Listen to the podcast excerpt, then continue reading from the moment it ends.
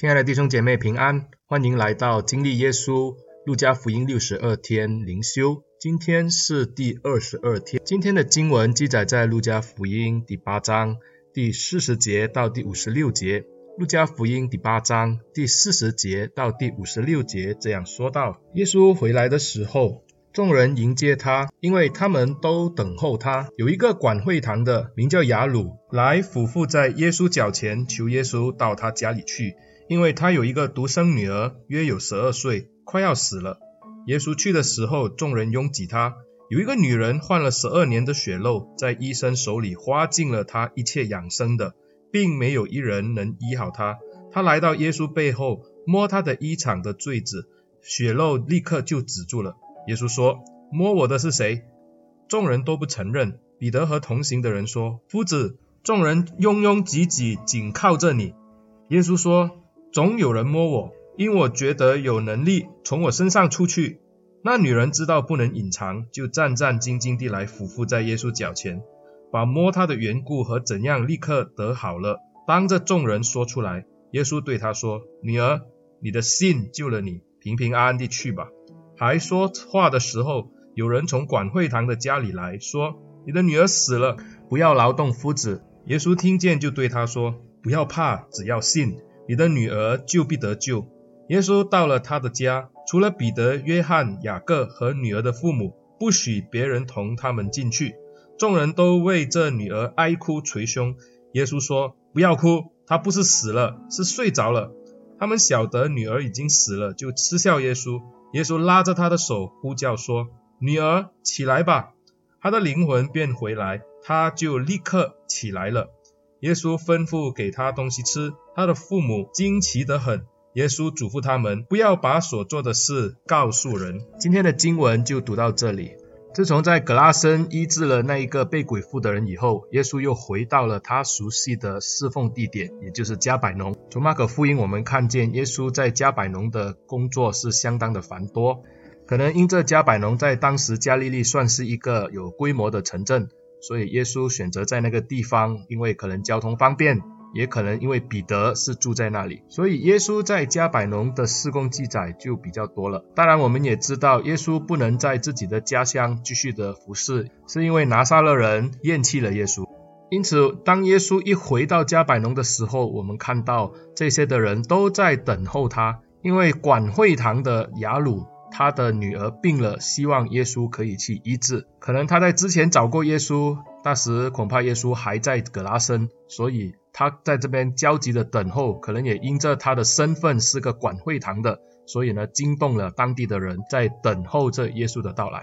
因此当耶稣知道这件事情以后，就随着雅鲁去他的府上，要医治他的女儿。但是因为众人都希望要去看看热闹，所以大家都在拥挤着耶稣。而在这分秒必争的时候，就发生了一个插曲，就是有一个患血漏症的女人，她就挤在人群的当中，她希望能够摸到耶稣衣服的坠子，她就可以得医。按照犹太人的律法妥拉，血漏症是一个不洁净的病，所以当一个女人她有这个血漏症的话呢，她是不洁净。而这个女人患病约有12年之久。经文还告诉我们，她为了医治她的病症，费尽了她一切养生的，并不但没有得医治，反而越来越严重。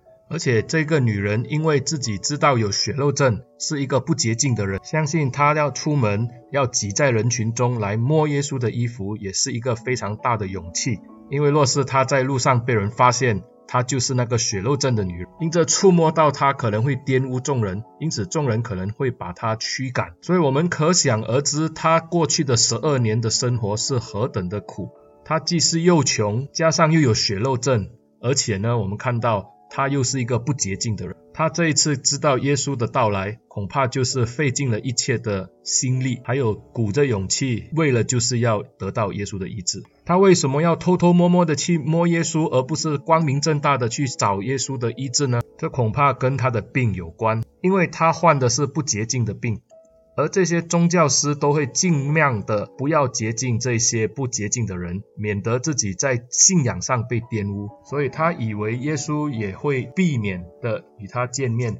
而再加上他又是那个被众人认为不洁净的人，他要如何的出门去找耶稣呢？因此他选择偷偷摸摸在这人群的当中来触摸耶稣的衣服，但是我们看到耶稣并没有这样的让他静静的离开，反而非常的高调，要他当众的出来承认自己的病。我们就会想到为什么耶稣要做这样的事情，这个女人已经那么可怜了，耶稣为什么还要当众的把她揪出来，好像要为难她似的。是否耶稣真的不知道他医治了谁，要把这个人找出来？从许多的经文当中我们也知道，耶稣连人在心里面所想的东西都知道的一清二楚，这个时候何况是一个他医治的女人，耶稣难道真的不知道她是谁吗？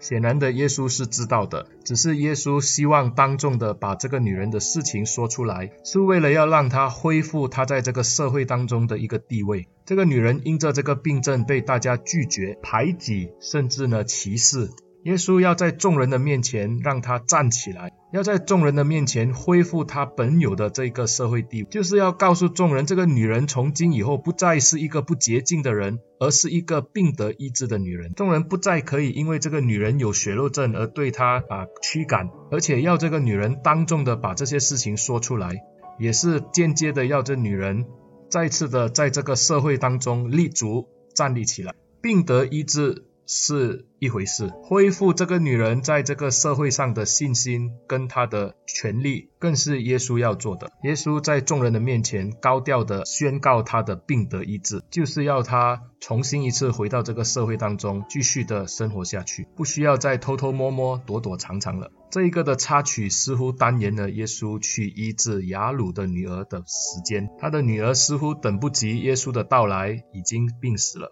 但是耶稣却安慰雅鲁说，不要怕，只要信。他与雅鲁一起的回到家中，带着父母还有3个门徒进到孩子的房间。众人还在外面哭哭啼啼的时候，耶稣就让这个女儿复活。在这加百农所发生的医治事件当中，似乎雅鲁的信心不比这个血漏症的女人来得大。血漏症的女人是排除了万难，鼓起了勇气，拥挤在人群的当中，想要偷摸耶稣的衣服。耶稣对这个女人说什么呢？他说，女儿，你的信救了你。雅鲁这边也是一个女儿，是雅鲁这一个犹太长老的千金，掌上明珠，众人爱戴。看起来这个在会堂里面已经很久有地位的雅鲁，却是带着害怕去寻找耶稣。当然耶稣并没有看在任何人的身份和地位上来选择自己服侍的对象，一个患有12年血漏症的女人，一个12岁的小女孩，在耶稣的眼中她们都是宝贵的。这一个被众人边缘、被众人歧视的血漏症不洁净的女人，耶稣称她女儿。这一个掌上明珠、千金小姐，耶稣也称她为女儿，在上帝的眼中都是宝贵的。虽然雅鲁的信心不及这一个血肉女人那样的勇敢，但是耶稣仍然还是与她一同去医治这个的孩子。今天不管我们的身份地位如何，今天也不管我们对神有多深的认识，耶稣都愿意的与我们亲近。在耶稣眼中，我们都是他宝贵的儿女。感谢上帝，他愿意介入在人类的历史的当中，把爱带入我们的世界里面。耶稣连续这一个血漏的女人，也爱这一个病死的女儿。我们感谢上帝，让我们一起低头祷告。主啊，在我们的生命当中，非常需要主耶稣介入在我们的生命里。我们知道自己不配，但是主耶稣却愿意的寻找我们、亲近我们。感谢主，借着雅鲁，借着这个血漏的女人，教导我们一个信心的功课，也让我们看见上主你是愿意的医治、引导、带领我们的生命。求主继续的带领我们，奉耶稣的名祷告，阿们。亲爱的弟兄姐妹，谢谢你们的收听，欢迎你们把这个的音频分享给你们的朋友，或者你们教会的弟兄姐妹收听。如果你是用 Apple Podcast， 也请